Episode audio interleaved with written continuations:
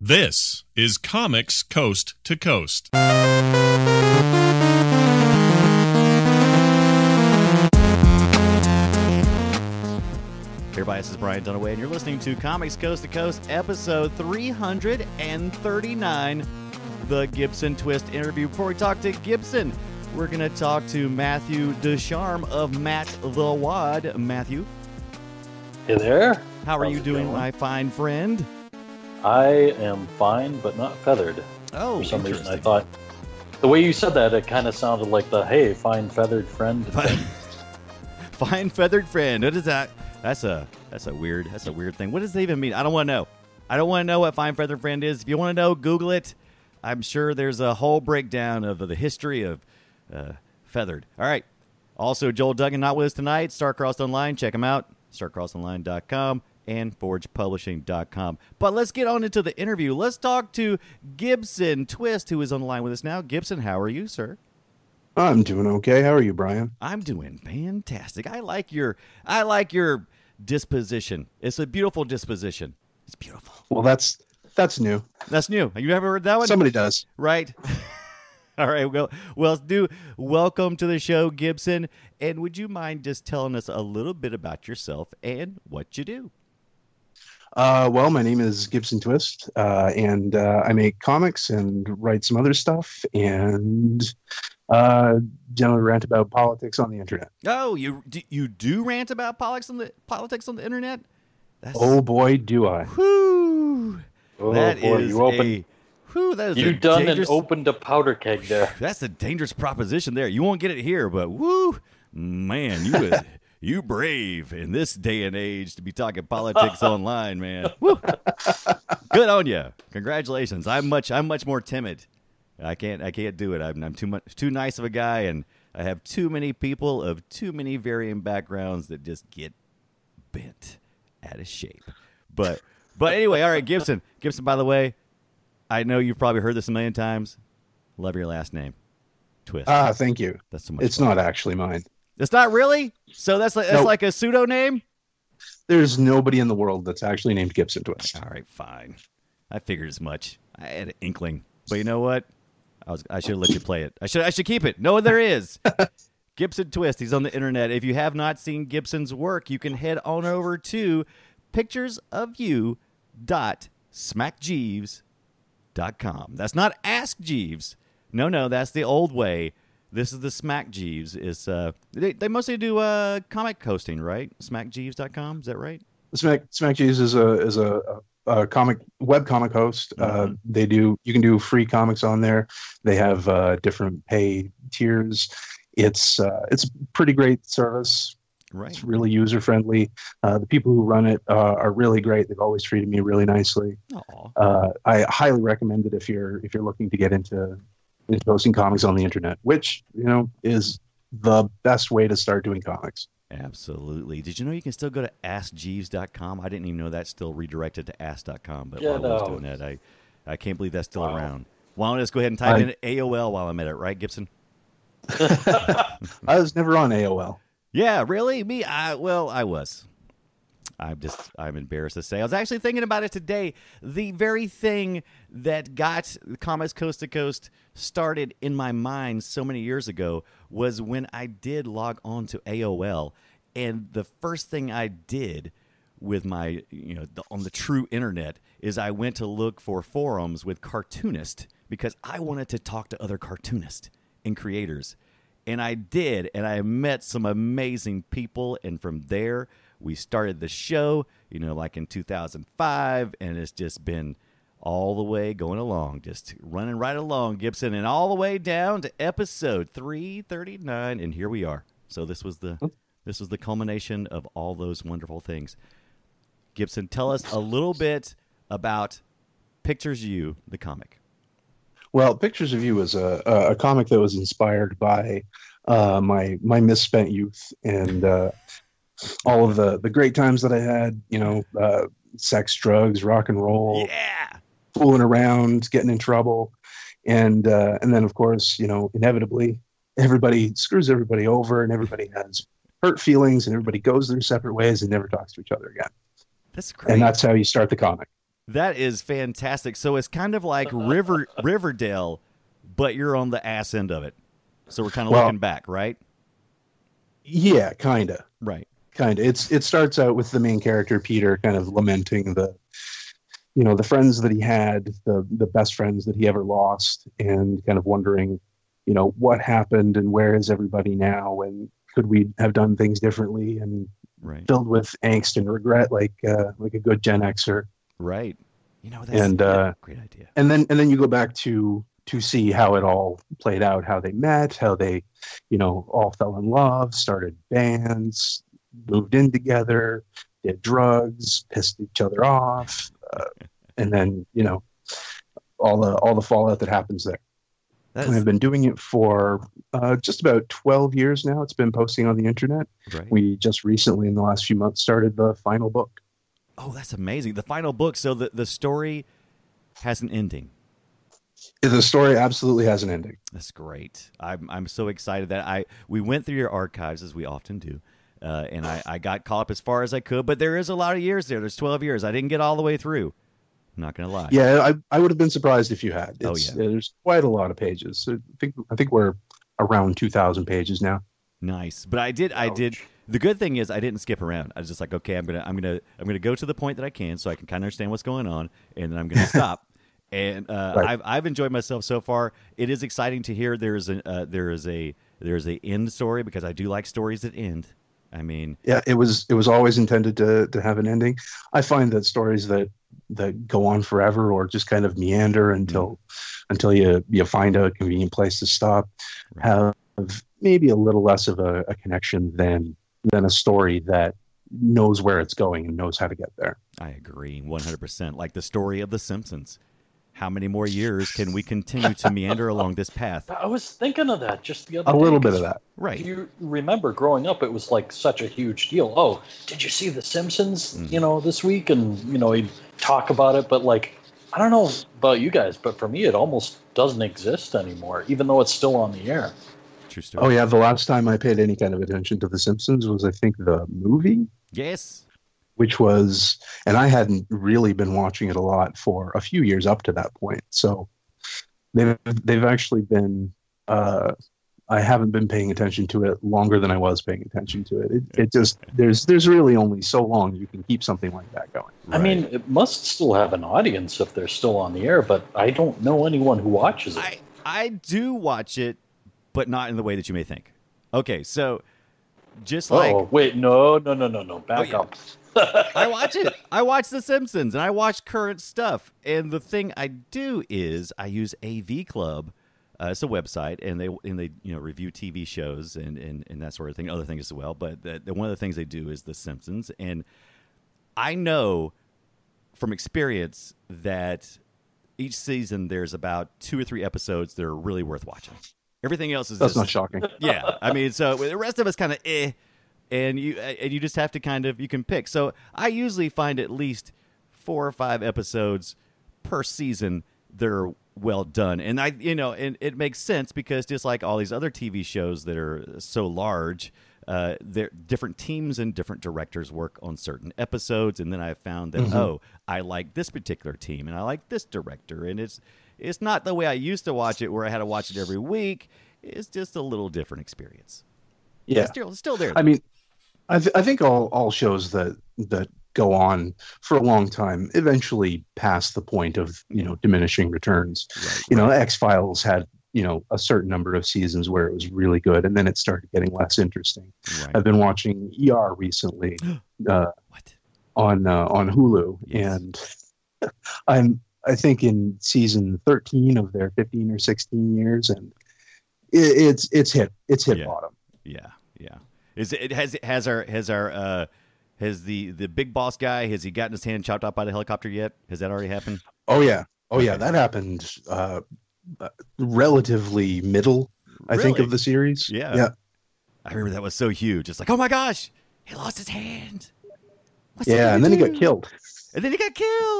Yeah. He got his arm chopped off by a helicopter, and then he got killed by a helicopter. That guy pissed off a helicopter at some point. I'll tell you, ER was totally off the radar after it went off air. I mean, I didn't see anything about it. And so it kind of lived in my mind is this modern and hip, you know, drama.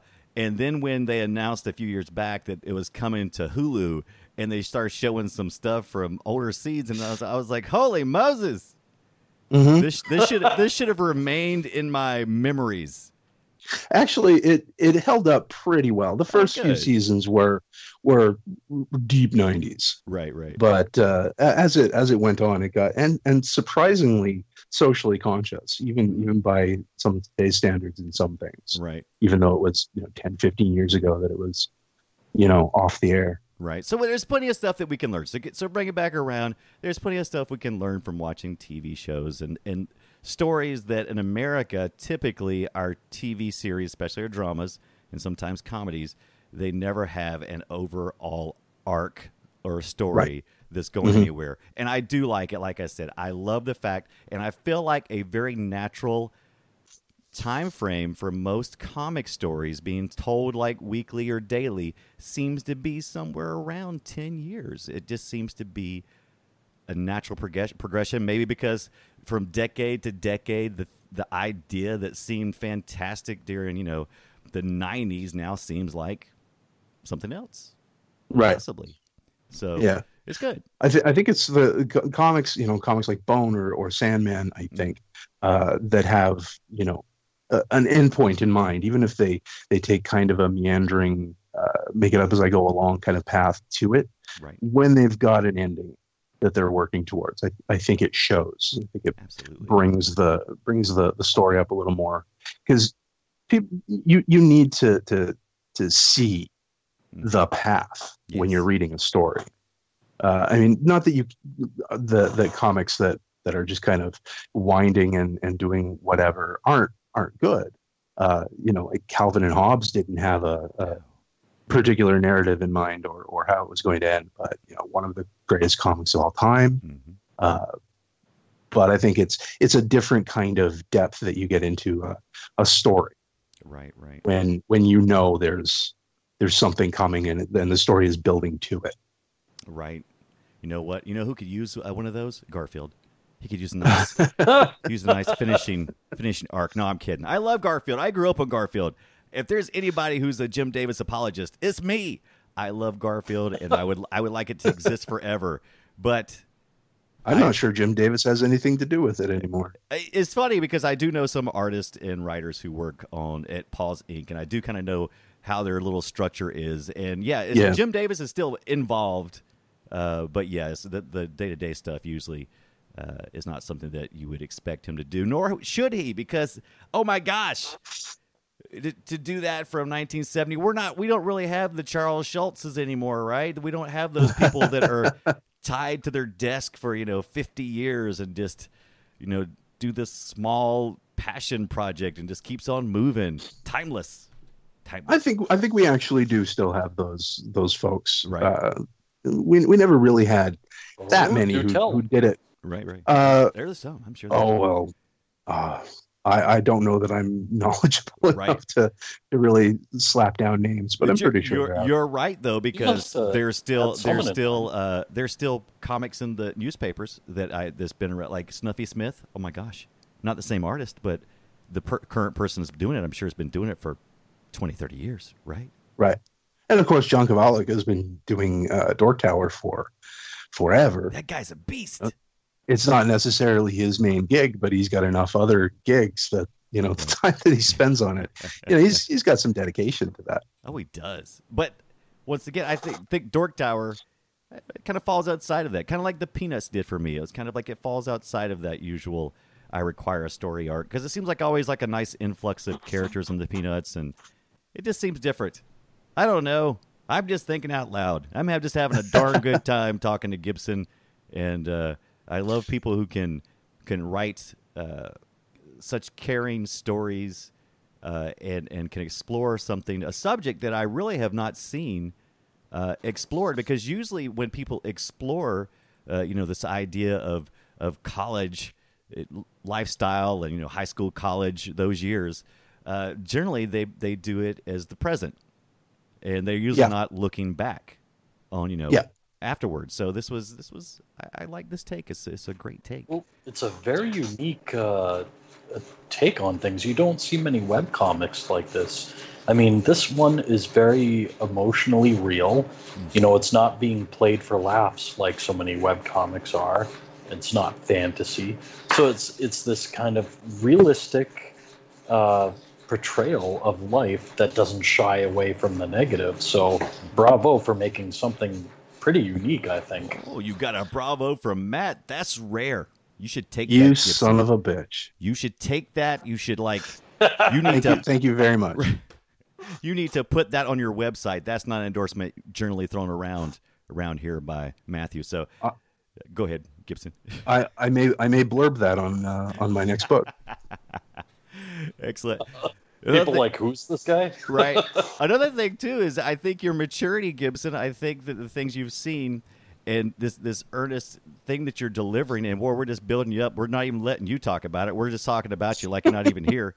But hey, go ahead. But I would like to have some feedback on it. But I like the fact that the thing that I really enjoy in storytelling as I get older, especially, is the lack of gratuitous sexuality. Even though sexuality is involved, it doesn't have to be. It doesn't have to be gratuitous or in your face because that's not what's natural in the real world. Right.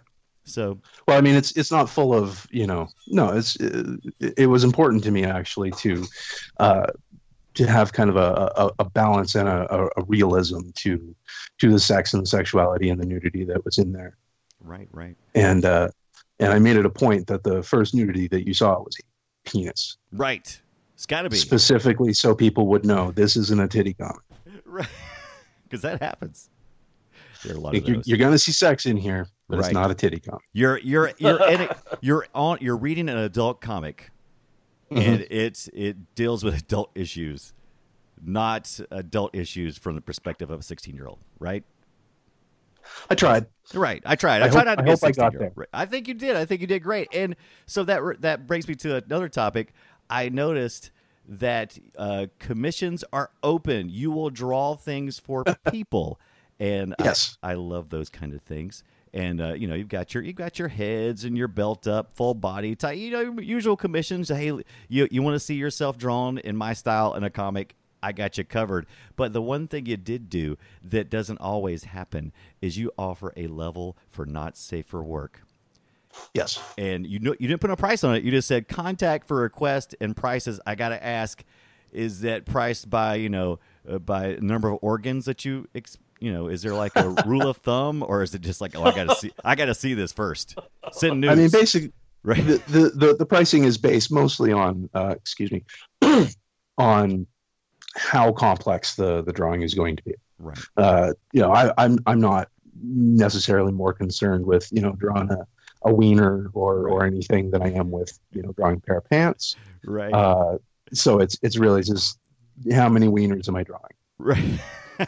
I've got a wiener limit too. That's what I say that too, right? But it's interesting because no wiener limit. If you want me to draw 100 dicks, I'll draw you 100 dicks. Oh, good. Okay, I was wrong. Pay for the time that I'm drawing those 100 dicks. I spoke too soon. So yeah, send them on. But I find it interesting because generally, when somebody wants their you know themselves drawn, they either want something that just resembles them and is cute, or they want a full out flat you know caricature. Something that exaggerates or minifies certain parts of the features. And I just thought that might be dangerous when you start getting naked and dealing with people's anatomy. I was just curious. What's been your experience so far with that as an artist? Is there any wild requests? You don't have to give it full details, but do you notice? No wild requests. Nobody's so far asked me to draw them specifically naked. Oh, right. I mean, I have... drawn people in a state of undress, but not necessarily, you know, unsafe for work or, right. You know, in any kind of sexual position. The only really NSFW requests I've had so far have been of Pictures of You characters. Oh, nice. And they've all been, you know, tasteful. Right. There hasn't even actually been any like penetrative sex right. requests. So it's been, you know, fairly tame and fairly respectful. You know, I gotta say that doesn't really surprise me because I would think that the maturity of your level of your comic and your writing being what it is, I would expect like it requires a certain level of maturity from the readers as well. I would agree. That's a good point. Has been my experience with my readers. Yeah, they're all fairly respectful, fairly mature. There's the odd, you know. Yeah, he's using fairly, so there must be outliers. Right. Yeah.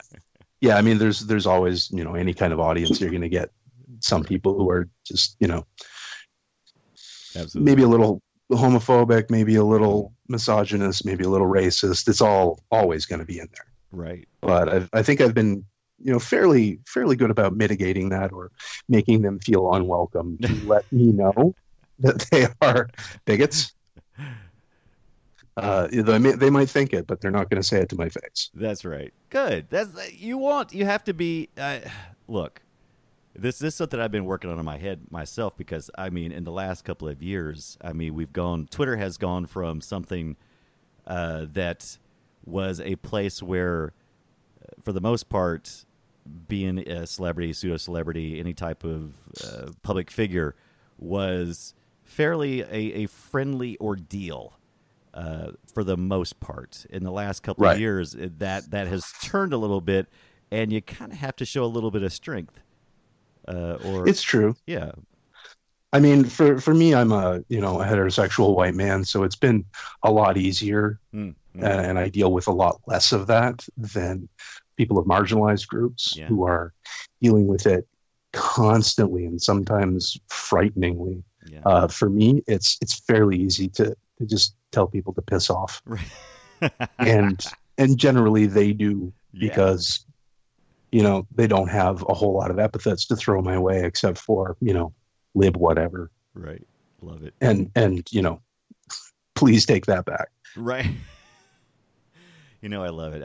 I'm glad that I'm glad that you're on the show and I can ask this, because a lot of the people we talk to are very, very timid people. And you know, they're just creators that are just trying to create art, and they're usually very shy. And they just want people to see their work, and it's good. It's good to hear from also people that have a strong disposition. I knew you had to, if you were throwing shade on politics on the social media, I knew you had to be a person with a strong constitution. Well, I mean, it is like a kind of a sticks and stones thing with me, and you know, like being a straight white man, it's a little easier for me to step forward and call people out, and people who look like me. Right. And that's kind of what we need to be doing more of. Right. Like people who are, you know, the top of the privilege chain need to start taking a little bit of responsibility for that and taking some more of the heat for that. And it's never as bad for us as it is for other people with a little less privilege. True story. So, you know, we've got that armor. We should be using it. That's my thought. I like it. I thought you were going to go. That's sensible. Well, thank you. That's a sensible statement. Correct me if I'm wrong here, but I'm getting the sense that Gibson is a little bit perhaps more of a writer than an artist in his mindset. Would you say that's correct? Oh, absolutely. Absolutely. Right. I mean, the biggest reason that I've been drawing pictures of you as long as I have is I had a big story that I wanted to tell, and really nobody else was going to sign on for, you know, 12 or 13 years of making somebody else's comic. Well, you're a very competent artist. Your style has improved over the years. Don't discount your artistic abilities as well. Oh yeah, that wasn't a shot at his artistic talent, by the way. But I just got the sense from reading the comic that there was a lot more kind of passion behind the wording, and that's where his real passion lay. That is true. Most of the time that I've been doing pictures of you, the drawing elements, the artistic elements have been meeting a challenge to do at least a little bit right by the words that I'm laying down. You're absolutely true. That's absolutely true. I am definitely more of a writer in my nature. If I never had to draw again, I might take that option. Well, I was actually, another thought that occurred to me as I was reading the comic was how well suited this would be for a live action like show. Would you ever do that? Oh yeah, right. Yeah, in a second. Sign me up. Netflix Absolutely. Original coming, replacing. Oh, I don't know. Pick a show that Netflix is canceling right now and put this right in there. It'll be fantastic. Well, I would rather Netflix brought back The Get Down, and we can do this in Canada. Maybe it's a Showtime original or something. Right. Oh, yeah. Oh, there's so much. Oh, I don't want to get started on Netflix. We'll get totally derailed. All right. So, Gibson, you actually, yeah, we did notice your writing is fantastic, and you also are working with another artist. You said that you don't want to maybe draw as much in the future. You're working on another project as well. Can you tell us a little bit about that project? I think you're probably talking about Our Time in Eden with artist Ben the Steamroller Steves. That's the one. And if a lot of people find the Pictures of You is a bit of a downer, and Our Time in Eden is far downer. Far more downer. But it is it is maybe a little more direct of a story. It is not nearly as long in its scope. It's about two childhood friends who have been estranged for a while and come back into each other's lives, and they are both quite damaged, and it explores the nature of their relationship, the nature of childhood and growing up, and kind of the nature of bad ideas and the paths that our lives take that maybe go in a direction we don't really want them to. Right. I really dig that. I like everything about this. You're right. It is a little darker. I didn't get as far on this. I read a little bit at the beginning, a little bit at the end. I'm enjoying Ben Steves. Work. His work has changed much and matured much since 2008, which is when the first one that I saw was posted, and is still currently running. So is that also as frequent as Pictures of You? It is not as frequent. I mean, Ben is an amazing artist, and it's been an incredible joy working with him. But he also, I mean, he's not getting paid for this. Right. It's a labor of love for both of us. So he has other gigs that he has to do, and doesn't necessarily get to his drawing board as much as he'd like to work on any of the projects that he's going. I believe right now he's also got another comic going called Tales of Grave Danger. I know for a while he was doing a project with Ape that I think got shit canned. Right. He's done other things. Yeah, has a life and a job and all of that stuff. So he is not able to put, I think, as much time as he would like into it. We've actually had, because we started Our Time in Eden and Pictures of You at around the same time, and there's been a running joke that because Our Time in Eden is going to be around 200 pages, I think, maybe a little less, right. And Our Time and Pictures of You is, of course, going to be a couple thousand, and there's been a joke that I'm going to finish Pictures of You before he finishes Our Time in Eden, and that was a joke that we said for a long time as a joke, but it's actually in a little bit of danger of coming true, because I know he wants to put the time into it, right. But he doesn't always have the time to put into it, and I think that's one of the things that I've been pretty fortunate is that I've been able to keep up kind of a pace on Pictures of You, that I've been able to do it as quickly as I have to have the output. Right. Not many people are able to do that, which is fortunate, because I didn't really want to be doing this comic for 30 years. I don't have that much in me. In fact, I'm getting real ready for this one to be done. Right. But Our Time in Eden is based on a novel that I wrote, and I brought it to Ben with a script in place, and he picked it up and ran with it and turned it into so much more than I had envisioned it. Oftentimes when I put credits, especially on the books that we do, I am also a little uncomfortable. I just put words by Gibson Twist and pictures by Ben Steves, because in a lot of ways he has written a fair amount of the story. His input has changed the comic, and really just been a wonderful collaborative relationship between us, which I love. And what I'm looking forward to is on our next project together, being able to build it from the ground up. Right.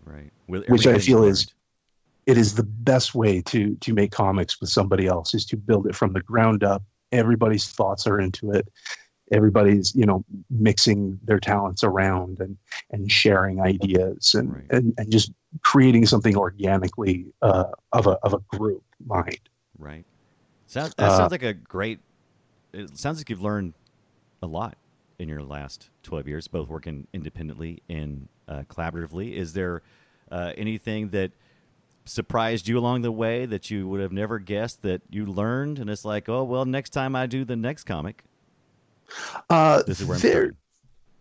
There's a lot. I'm not even sure I'd be able to really articulate just a small handful of them, but I know in particular, doing Pictures of You, if I had it to start over again, there are a lot of things that I would do differently.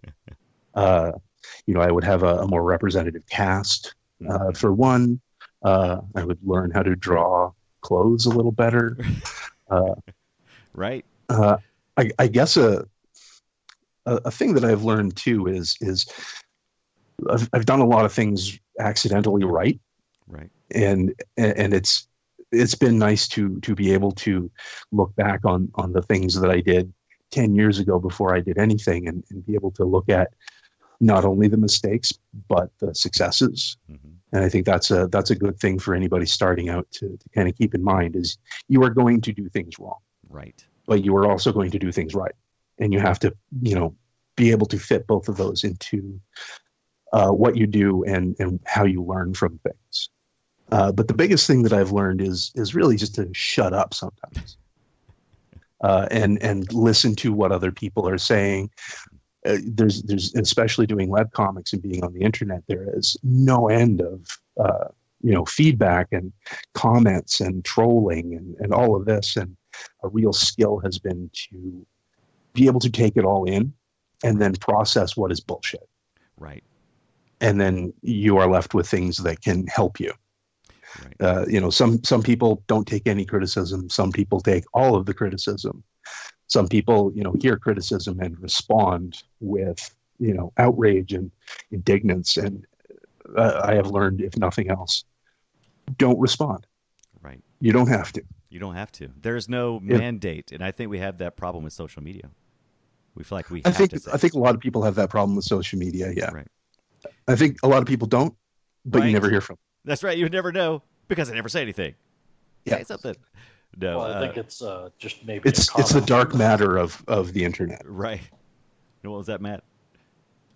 Well, I was going to say I think it's just a common human problem. Mm-hmm. Everyone wants to get the last word. Right. I know what you mean. Yeah, I know what you mean. Yeah, I've been thinking a lot about that myself. I think as you get the more experience you accumulate in this world, aka getting older, I think you realize that very few people say what they mean, and you have to sometimes see beyond their many different ways that they present themselves, and you have to see beyond it and see what the spirit of what they're saying is, and it takes that listening, like you said, it takes stopping. And thinking, and sometimes there's nothing to say, because sometimes the only thing that person wants, aka the troll, is for you to respond. Mm-hmm. And so, yeah, you have even sometimes when people are very well-meaning and they truly want you to know something, right? Still, all they want is to be listened to, right? Beautiful. And and I think a lot of times people are. Creators are just a little too sensitive to the idea that they're doing something wrong. Mm-hmm. They just want to be doing it right. They don't necessarily want to be learning. Right. They don't necessarily want to be taught or to do better. They want to already be good. Right. And I think everybody has to be open to the idea that you're not done yet, no matter where you are. I like to think that every every comic that I do is practice for doing the next one a little better. Right. Love it. So having that kind of, and I do get better. You know, the art has improved greatly. My writing has improved greatly. My, collaboration with Ben has, taught me to listen a lot. My collaborations with my spouse, Rory, have also taught me, how to stop and listen and pay attention to what other people are giving me. That's a really great skill to develop.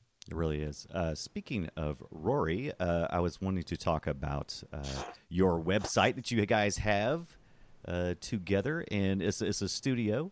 You want to tell us a little bit about Giant Kittenhead, if you don't mind? Well, Giant Kittenhead is kind of just a place for Rory and I to put our material. It's mostly at this point hers, because all of my time is spent on Pictures of You, which already has a website. Right. But we've also got our store on there, and it's just giantkittenhead.com. But it started out of it's named after our cat's head,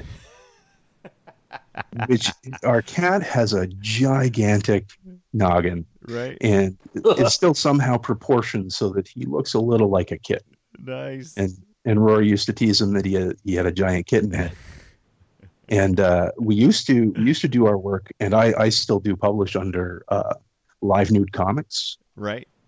Which is was a cheeky name that we thought of once upon a time and didn't realize how many looks we'd get at the bank. Right, a little tougher sale in polite society. Right. And we started to, the more we talked about doing things together, the more we talked about, maybe wanting to appeal to young women and to provide, more material for young women to be, aspirational and entertained, and maybe get them making comics. And Live Nude stopped being really appropriate for that audience. So we came up with Giant Kittenhead. And we're still working on a logo. Rory's got an adorable logo that she drew, and I'm trying to get her to,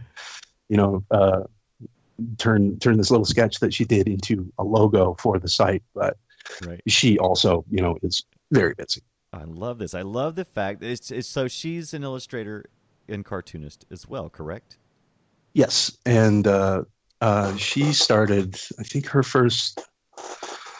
actually, I don't want to talk too much about what Rory's doing. You should interview her. I agree. So we're going to put a pin in that right there to get that Giant Kittenhead logo up. But listener, giantkittenhead.com is a great place to go to see what Gibson and Rory are doing. And also, we talked about it. We talked about Ben Steves in Our Time in Eden. I don't know if I mentioned the website name, but once again, we're on SmackJeeves. This time it's ourtimeineden.smackjeeves.com. Check that out as well. One more thing before we, because I want to get, maybe we should, does Rory tell the wedding story better, or is it you? Who's the better teller of tales? We'd probably tell it differently, but I think I have maybe the ability to spin the words a little different. Well, I would love to hear about your wedding, because this piqued my interest when I saw it in your bio. Well, I mean, the wedding, when we decided to get married, this probably comes as no surprise, but I'm a bit of a non-traditionalist. What? And I didn't want to. First of all, I didn't want to spend $50,000 on a wedding, because we didn't have $50,000.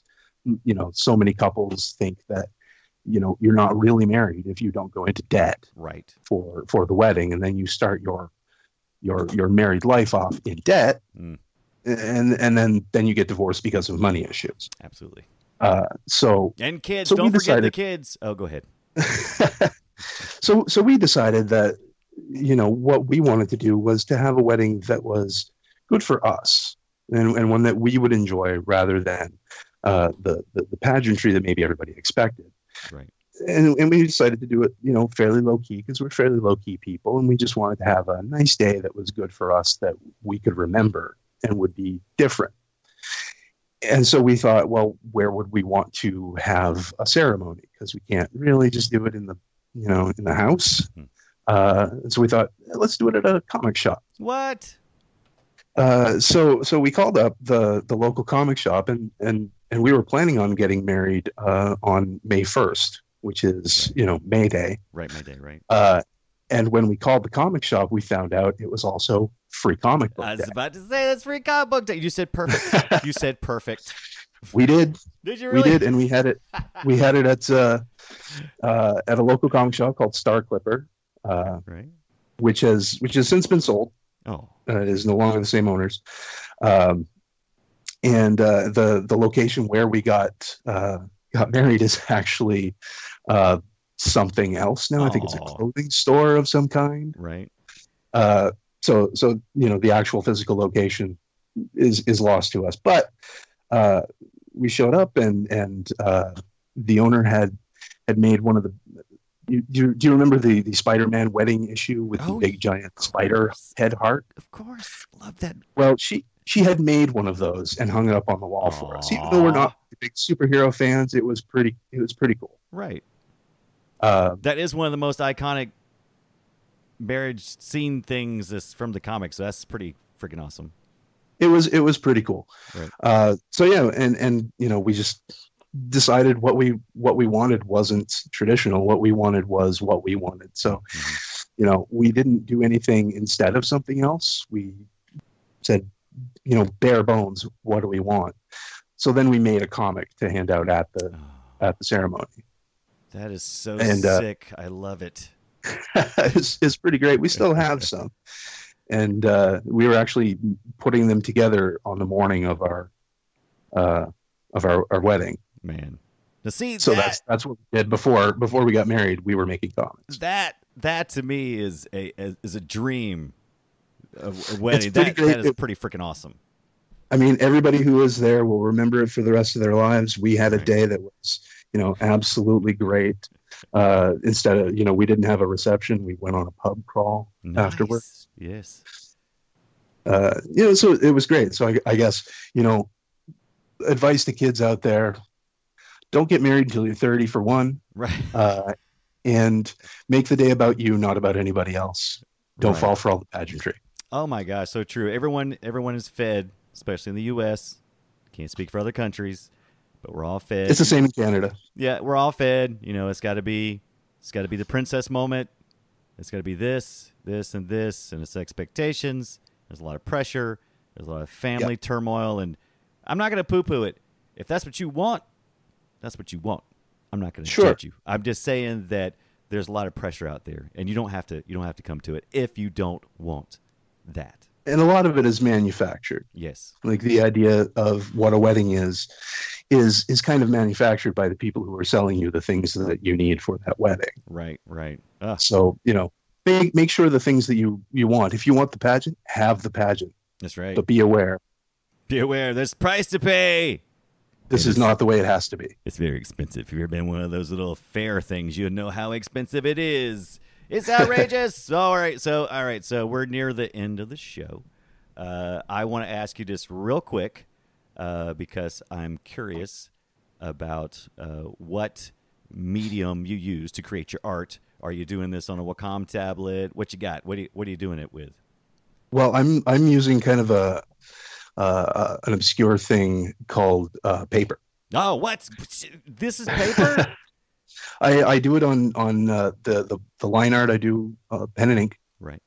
I use lately I've been using just a technical drawing pen, one of the disposables, Le Pen Drawing. No. Specifically Le Pen Drawing. They're white. And I like them quite a bit. Right. Yeah, basically. And I, you know, I draw it on paper, and then I scan it in, and the color and the letters I do digitally. Right. Because it's very difficult to do those traditionally, but yeah, the black and white line art I do on you know, paper with ink, and I use blue pencil, so I don't have to erase it. It's perfect. I love it. I was hoping you would say something like that. It's hard to tell, but it looks really good. Good job. Also, is there any type of writing ritual? Do you have all this stuff already written down? Do you in notebooks? Are you just kind of? Oh yeah, I write in full script. Well, maybe not full script, but full enough. Right. Because I write in entire 200-page arcs. Right. Right. So I need to keep it all, fairly straight. Mm-hmm. And when I'm, going back to draw something a year after I've drawn it, I like to, have it at least a little bit detailed as to what I had envisioned. Right. Although I usually will edit while I'm drawing. Right. Makes sense. Wow. So you don't get a moleskin and get all fancy and stuff. I find that hard to believe that you don't do that, Gibson.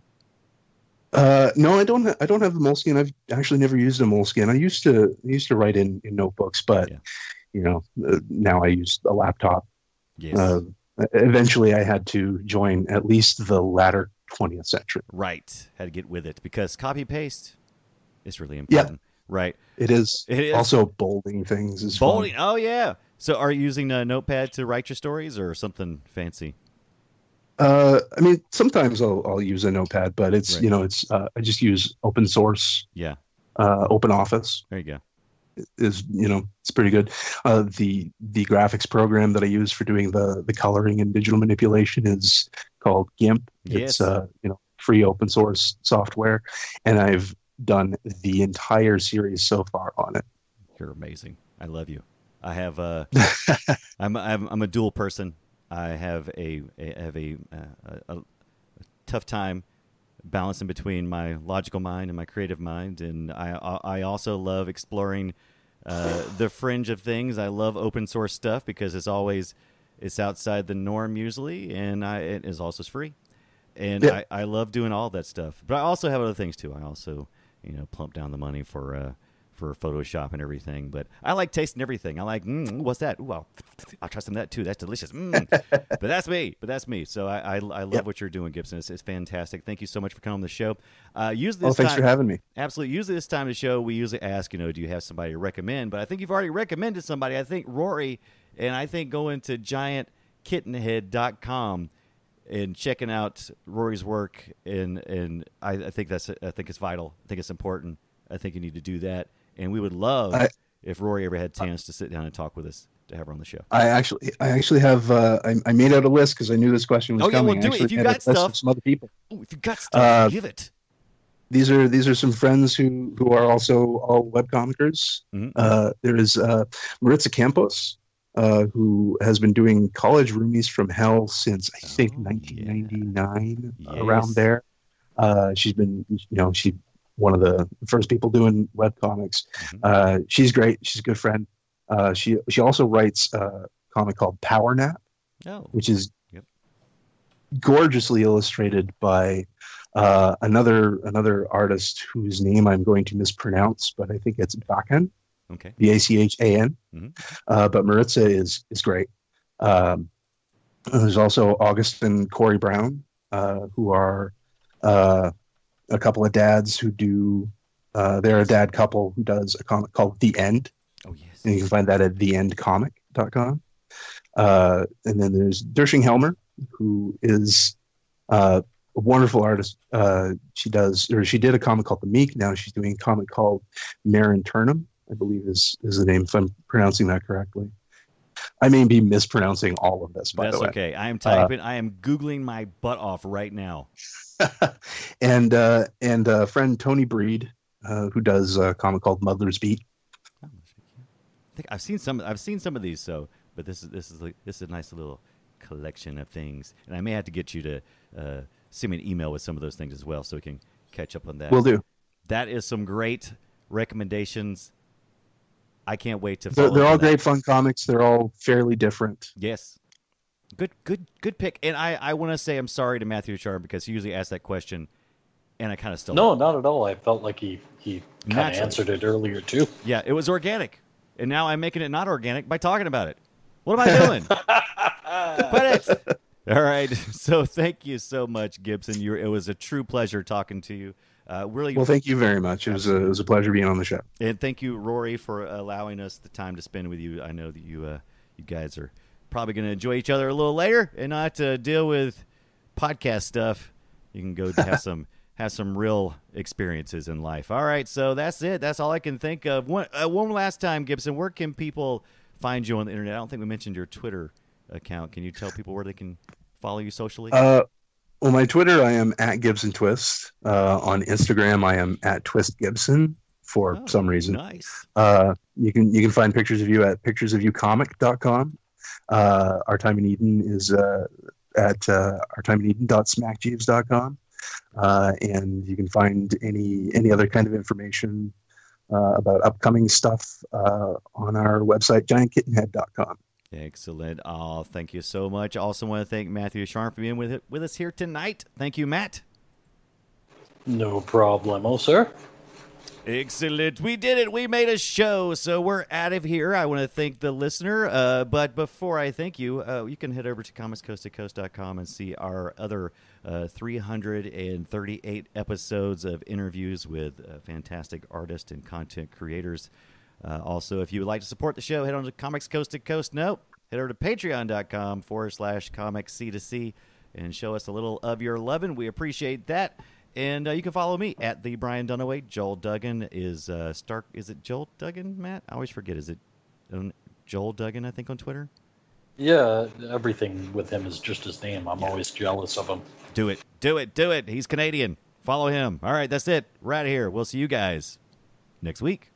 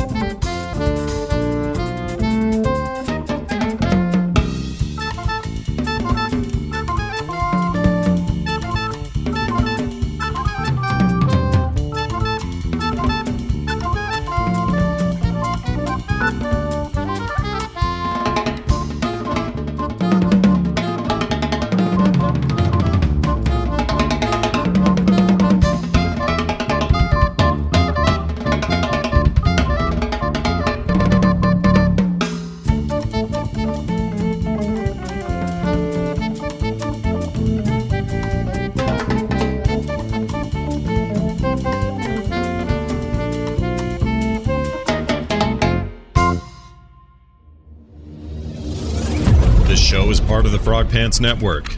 Get more at frogpants.com.